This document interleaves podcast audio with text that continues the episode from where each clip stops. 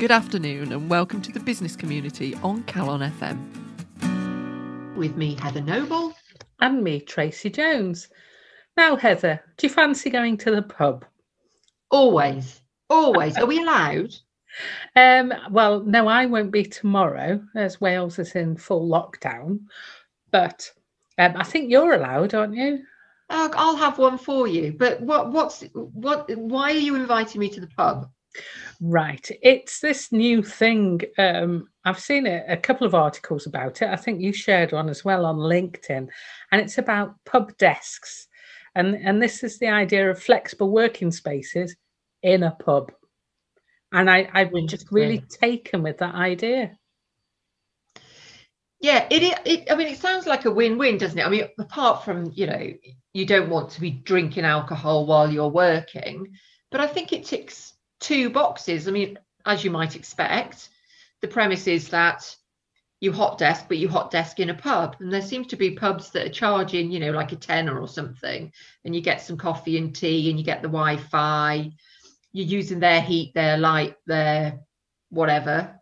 Um, some even include a bit of lunch. So I suppose it ticks a box in terms of them getting people in into the pub and generating revenue. And it also ticks a box for all those people who are working from home and climbing the walls because they're sick of the sight of their back bedroom. Yeah. I, I think a couple of people I've seen in the articles mention that um, they find that when everybody's at home, so if the, the kids are off school and their partner's working from home, that they needed a, a place to escape to as well. So um, going to um, a socially distanced desk in a pub seemed to be, like I say, a win-win situation.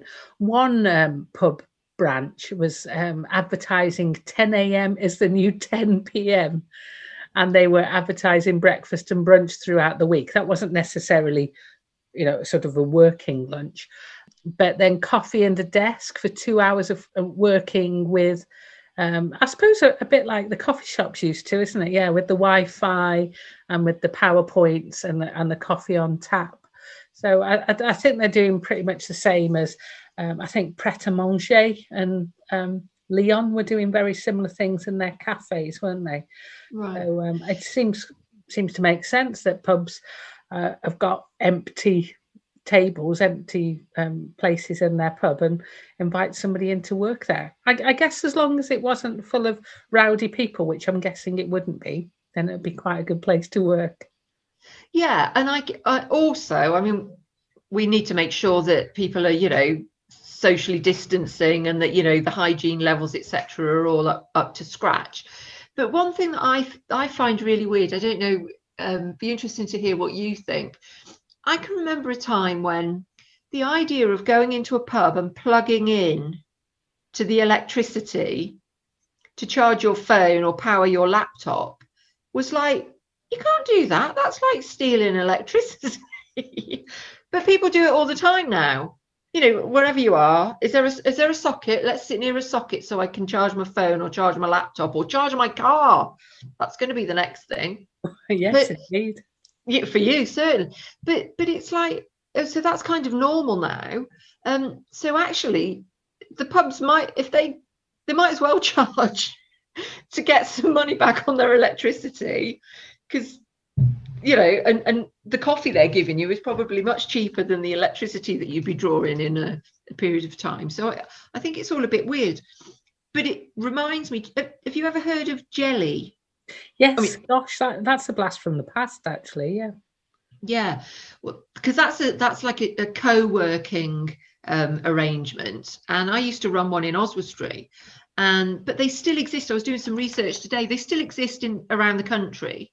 Um, originated from the states, and um, basically it is where you might find you might have found a pub or you might find um, a gallery or somewhere that's got some space and they're willing for a small amount of money to encourage people to come together and work together so that you've got that the thing that you miss at, at work. And we've talked about you know that app thing that was playing background noise like office oh, yeah. noise.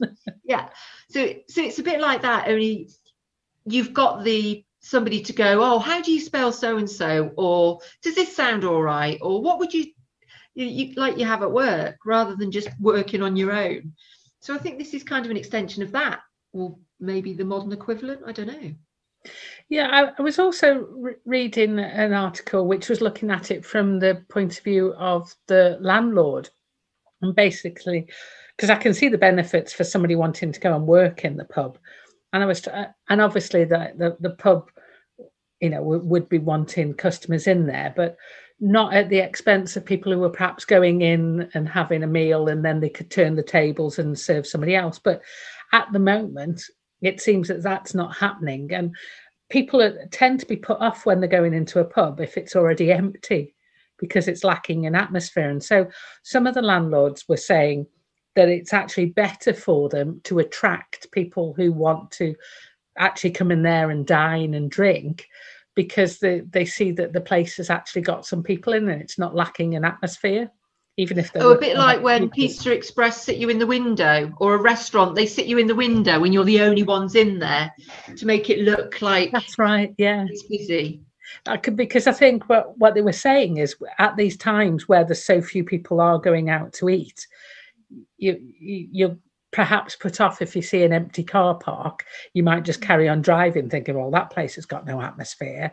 Mm. So actually having a few people there already even though they are using your electricity and they're and they're taking up a table for a few hours, whereas ordinarily you, you turn the table within an hour and a half or two, that it's mm. actually it's good for them. So I, I I'd like to know which pubs locally are doing that. So if uh, listeners out there are aware of any of the local pubs that are doing pub desks or are actively encouraging people to come and sit, plug their laptops in, use the Wi-Fi, uh, and they're not expecting too much back from them. I'd really like to know. And what one other thing, just from the business side um, point of view, is that if you found out that a pub, a local pub that you don't normally go in, was doing it, that might encourage you to go into that pub, and then you might see the menu, and then you might say to somebody, "Should we go there for supper, or should we go there for lunch, or should we go there and have a drink? It's actually quite nice." So it's a bit of a marketing opportunity as well, I guess. Yeah. Would you work at a desk in a pub? Yes, at the right pub. Yeah. I, I don't think I'd fancy sitting in, in a pub with sticky floors and sticky tables. That'd be a nice pub. yeah, yeah. And somewhere that served good coffee. Oh yeah, yeah. Because you wouldn't. Yes, of course, you wouldn't be having the alcohol, would you? So the coffee and the tea, the quality of the coffee and the tea would go up the state, up the um, stakes a bit, wouldn't it? Yeah, but you might have a pint at the end of the day or something, mightn't you? But certainly wouldn't wouldn't be imbibing during the working day. Goodness me, obviously not. You're listening to the business community on Calon FM, and I'm going to space now, having been to the pub. Um, this is an article I saw on Reuters earlier this week that Microsoft is partnering with SpaceX, Elon Musk's SpaceX, Ooh to expand its cloud computing platform into space. This is mind boggling stuff, isn't it? So, apparently, this partnership will allow Microsoft to connect its Azure cloud computing platform, so that's this massive platform that stores data, to the SpaceX network of orbiting satellites. Okay, and it's been tested in space. And in September, it unveiled this thing called Azure Space Venture. Sounds exciting, doesn't it? And apparently, I didn't know this, it's tapping into heavy demand for data heavy space services. Who knew?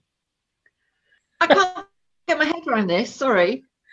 No, well, the services they're offering, the data heavy space services they're offering, include disaster prediction and tracking, increased visibility of supply chains and economic activity, and apparently many others. So you can fill the gaps in Heather because I can't.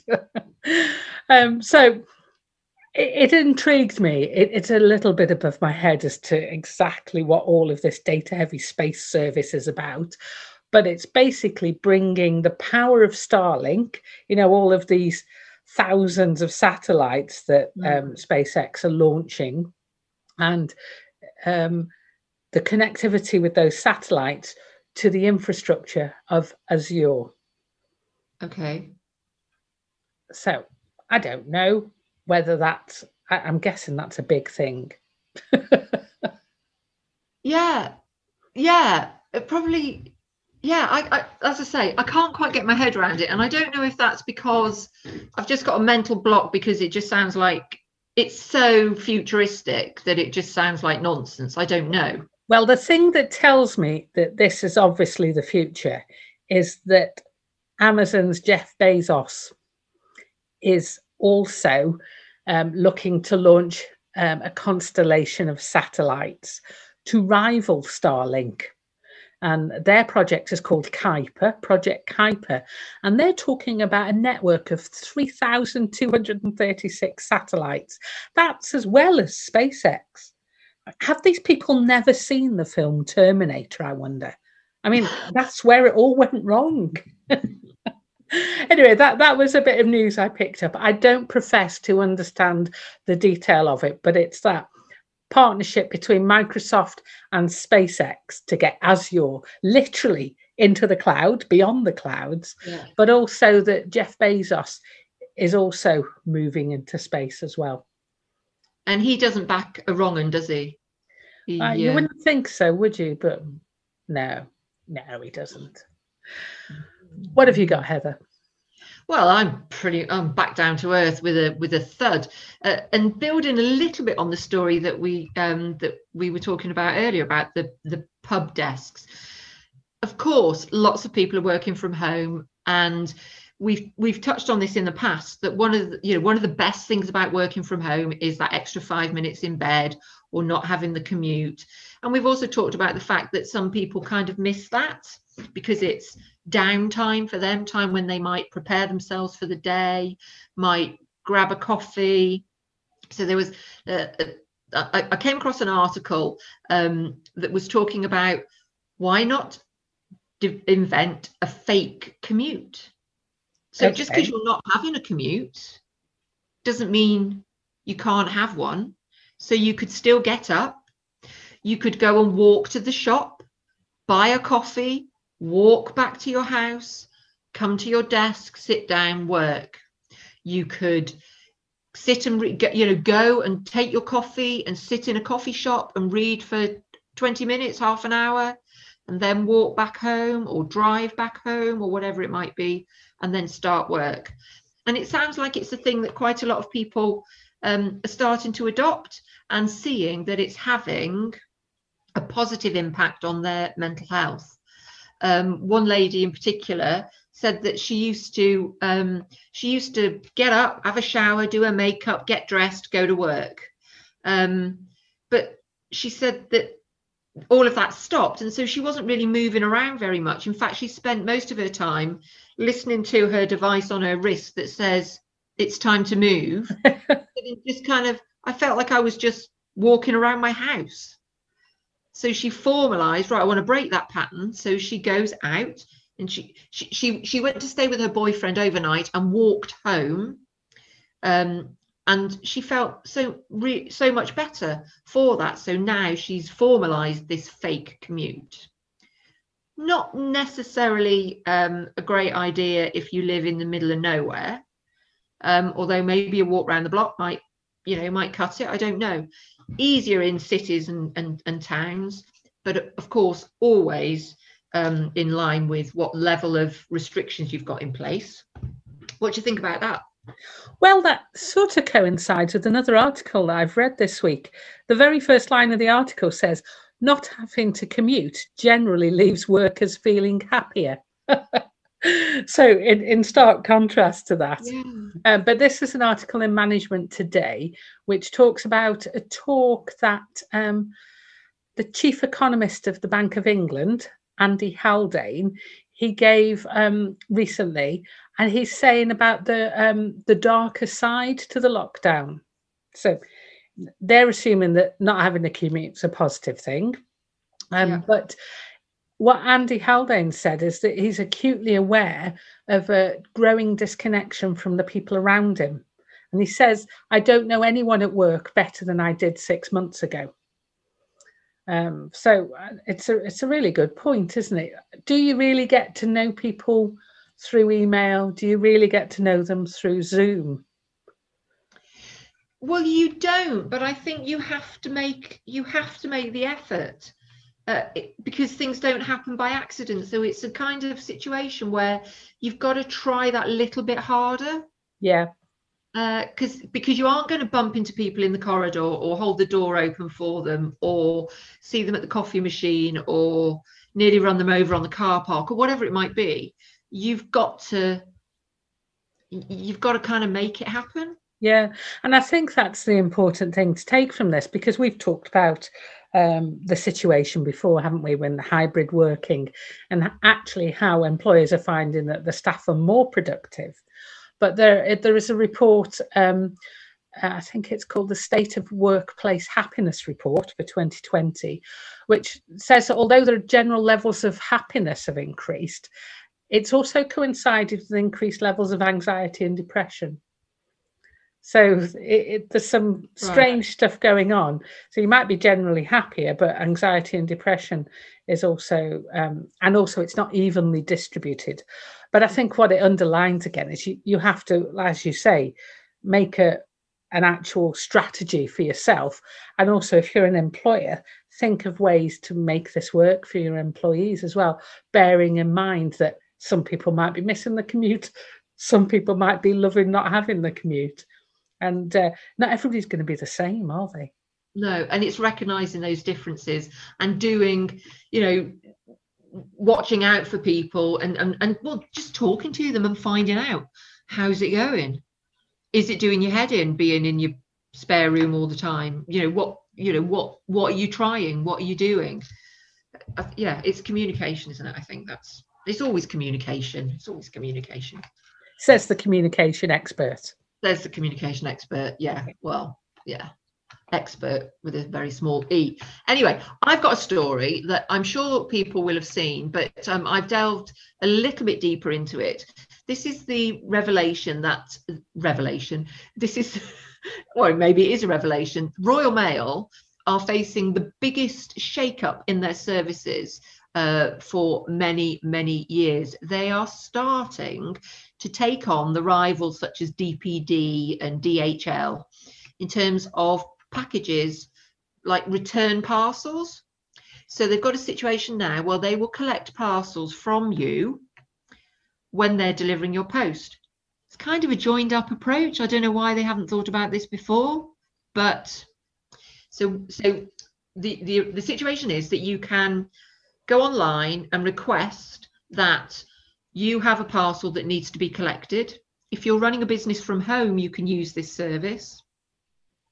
And at the point at which they deliver your post, they will pick up said parcel, which you have to have applied the postage to. So you'll be using the printed postage um, stickers uh, that you can get off the Royal Mail website um, or a whole load of stamps. It's your duty to attach the relevant amount of postage but then they will pick that parcel up for you. They will charge you 72 pence for the collection of it. Um, if it's um, if it's a parcel that has got prepaid postage on it, so say you've ordered something online, um, they only charge 60 pence. So that must be something to do with the processing once they get it back to the depot, I guess. Um, but yeah, you basically go on, go onto their website, say, I've got a parcel for collection. Can you pick it up tomorrow? and and the postman will pick it up from you or from a safe place. And I I can only see that that is probably going to increase, maybe to a point where the number of post boxes that are used has significantly reduced, and perhaps business postage is collected, you know, from so it, even if you're not running a business from home, that they'll come and pick stuff up because uh, that it's one of the things I find really frustrating. So, um, running a business from home and then needing to get the post. None of the local post boxes around me that I could walk to um, have a collection in the evening. No. So I have to get in the car and drive to a post box that Yeah. has an evening collection, or put it in the post and have it collected the next morning. So Yeah.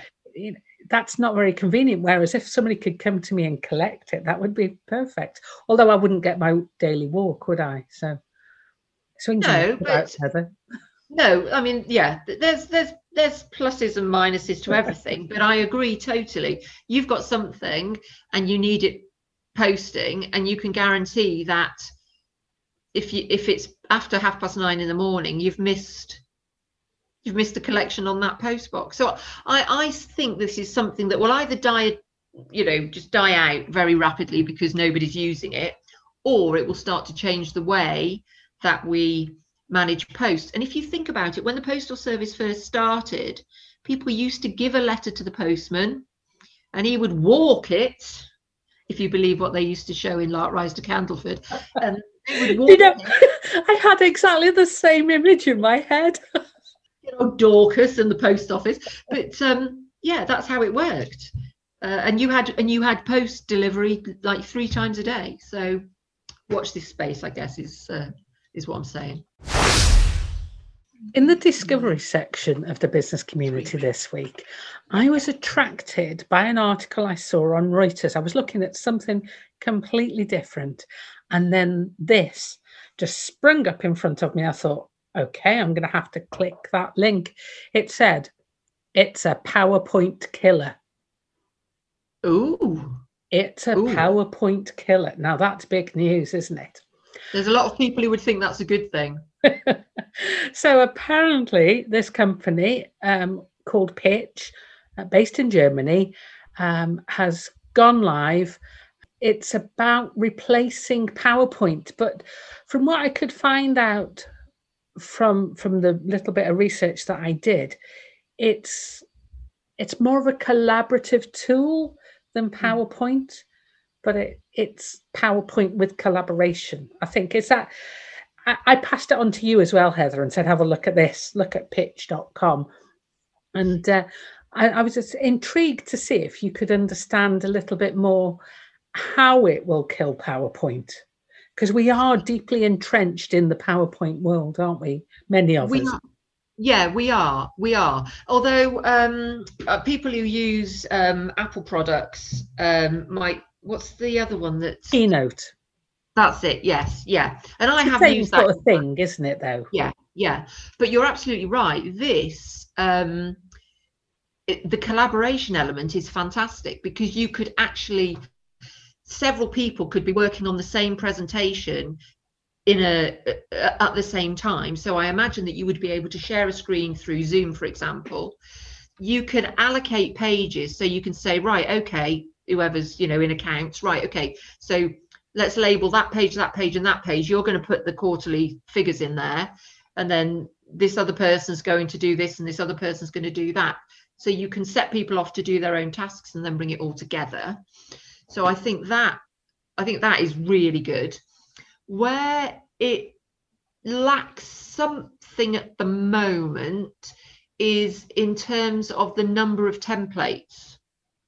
So there there are preset templates just as there are in, in powerpoint. But when you're in powerpoint the options are there are more options i think in terms of reformatting changing the look and feel. So so i think that there maybe is a little bit of work to be done there. They um they use unsplash images although you can upload your own images if you want to. Uh, and the fonts so for example my font the font that i use for my business is calibri that doesn't appear on there. So you know there are some things yet it does on powerpoint. So there are some things that i probably need to delve a little bit deeper to see whether i can get round those but it i mean it it's great and it's free it's That's free amazing, isn't it? Yeah. Then it only goes up to Yeah. the premium product. It's only ten dollars per seat per month, um, which clu- includes upload of video files and analytics. So I, I think that seems really good. It's had some serious backers though. I think it um, in the article I was reading, it's attracted fifty million dollars from the likes of the Instagram founders um, and Zoom founders. So they clearly know what they're doing. Mm-hmm. And so they've put their money into this. So um, they think it's got legs, obviously. You mentioned about sharing screens on Zoom. I understood that the software included the video collaboration with it to to save the hassle of screen sharing. So right, I hadn't picked that up, but you're yeah, I'm sure you're right. I just hadn't. Oh, hang on. Yes, so there is something here that says share. I won't click on it in case I make the internet break. But um, okay, So in the article that I read, it said that speakers appear in on-screen video bubbles, making it possible for colleagues to, or the audience, indeed, to focus on the slideshow without having to deal with the hassle of sharing screens or the risk of buffering, disrupting the presentation.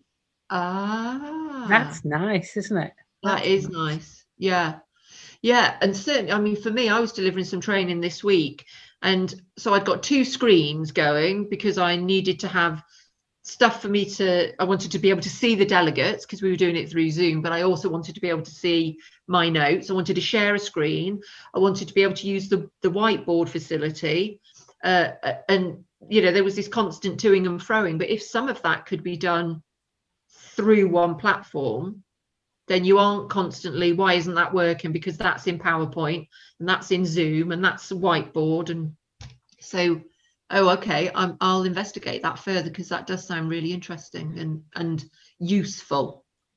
And I, I watched a video, I don't know if you've seen it on the website, where they showed a demo, and it wasn't of them doing the presentation to um, to participants of the presentation um, or the audience, the intended audience. It was actually uh, a team preparing for a presentation, and it, and it showed how they were all working together.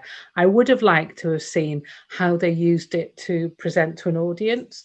Maybe that's further in the website. I didn't perhaps dig deep enough but it's certainly enough to to get me clicking on the button try now anyway did you go as far as try now and sign up for a free package I think I would. Yes, I think I'd give it a go. I'd probably want to, yeah, I, I'd want to see the limitations of the design because, uh, you know, I have in PowerPoint, I have my template for my my corporate colors, etc., my logo and all of that. I'd like to see how I can, how easy it is to do that in here. And then, of course, I'd like to have a little practice. So you never know, Tracy. I might be phoning you up and saying, can I try and share this presentation with you and see if it works? well i'll look forward to that heather um, if anybody else wants to go and have a look uh, the website is pitch.com that's fairly straightforward This week, we're taking a look at somebody who has completely changed the way that we book accommodation. We're taking a look at a guy called Brian Chesky, who is the founder, along with a couple of other guys, um, of Airbnb. Have you ever stayed in an Airbnb, Tracy?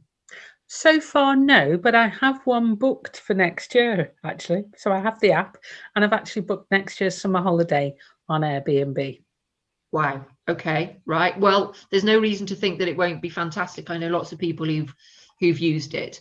Brian Joseph Chesky, who was born in 1981, so he's a he's a mere whippersnapper, um, is an industrial designer. So Chesky went to college uh, along with a, um, a couple a couple of friends, and they were all studying. So in 2007, um, he was sharing an apartment with one of the guys who then went on to found to find Airbnb with him. And there was a there was a big conference going on in San Francisco, and all the hotel rooms were booked. But the two guys were a bit skint, so they decided to rent their apartment out for money for the people who wanted to attend this conference. So they basically bought three air mattresses, and they marketed the idea as air bed and breakfast. And three guests stayed the first night, and it kind of went on from there to the point where now the business he's worth about 3.1 billion the business is worth 38 bit no was worth 38 billion pre-covid bit of a covid crisis down to 18 but 18 incredible- billion still quite quite a hefty amount isn't it? Yeah oh, yeah oh, big yes, drop but it's still still a, a good amount. Yeah and and when you think about it such a simple idea. But as i say i've never i've never tried it. You are going to try it. But a lot of people swear by it. Well, apparently it's been used by more than 500 million people and in over 100,000 cities in 191 countries. So a few people have tried it, yeah. And it's described as a peer to peer room and home rental company. So it takes the whole. Have you ever done the, um, you know, where people do like house swaps through yeah. an agency? I've not, never done that, but I've seen it, and it, it, always struck me as being a bit too risky. So it sort of takes the risk factor out of that for me. Yeah, yes. Rather than flying to the other side of the world to find that the house that you've just booked to spend two weeks in isn't quite as nice as the house that somebody's just about to yeah live in, which is your home. So we were talking about the impact of COVID, um, and I, w- I was reading on the Forbes website um, that a really interesting sentence they used. They, they said the pandem- pandemic has created Airbnb's business. that was an interesting Ooh, phrase. Yeah. And it, the rumours were that it was about to um, to go public um, in 2020, uh, but apparently instead they took $2 billion in funds from private equity firms in April to stay afloat. So it's a real turnaround of fortunes there. Um, and, and I think a lot of the people who were actually Airbnb get, uh, hosts as well have also struggled, obviously, because they haven't been able to let out their properties. So it's not just Airbnb, the company, the platform for this peer to peer rental service, it's the actual hosts as well. So there's a few people have, have struggled. And that apparently, you know, the whole industry has, has suffered through this. And some of them have either pulled out of Airbnb because they've gone on to try and find long term tenants or have had to be a little bit more creative with their offerings. But uh, yeah, I'm, i hope it survives because, like I say, I've got a vested interest. I'm booked through Airbnb for next summer.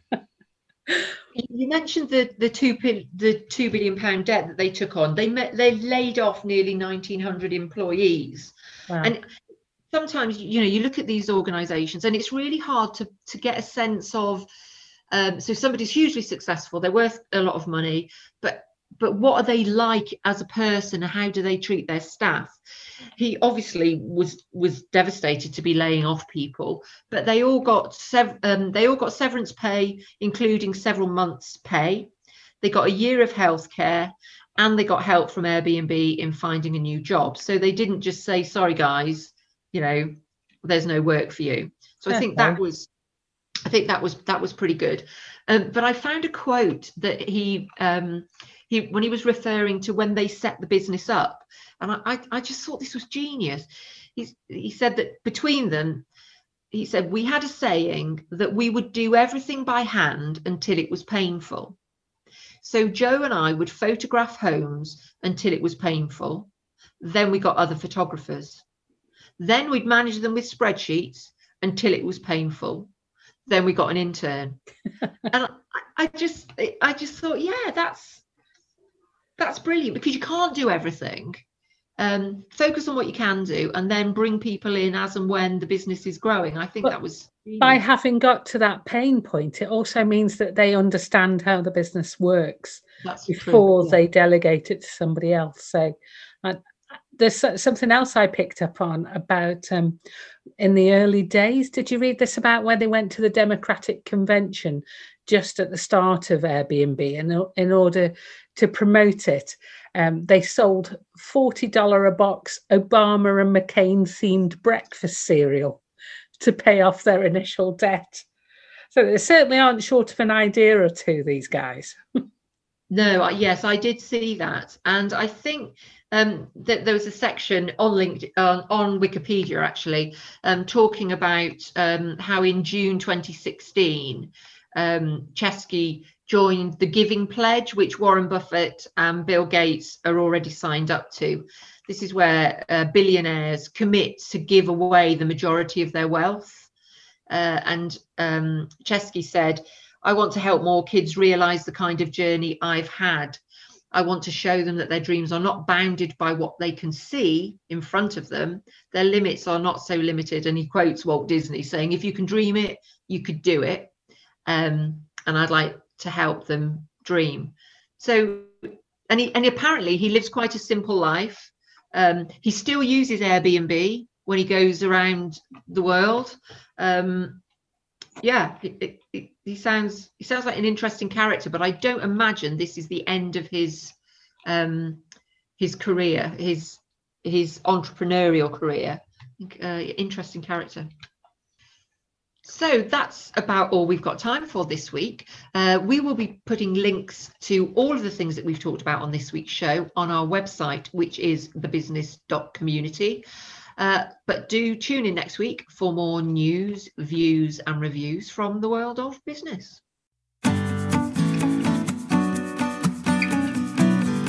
You've been listening to the business community with me, Tracy Jones. And me, Heather Noble. Join us again next week for more news, views, and reviews from the world of business.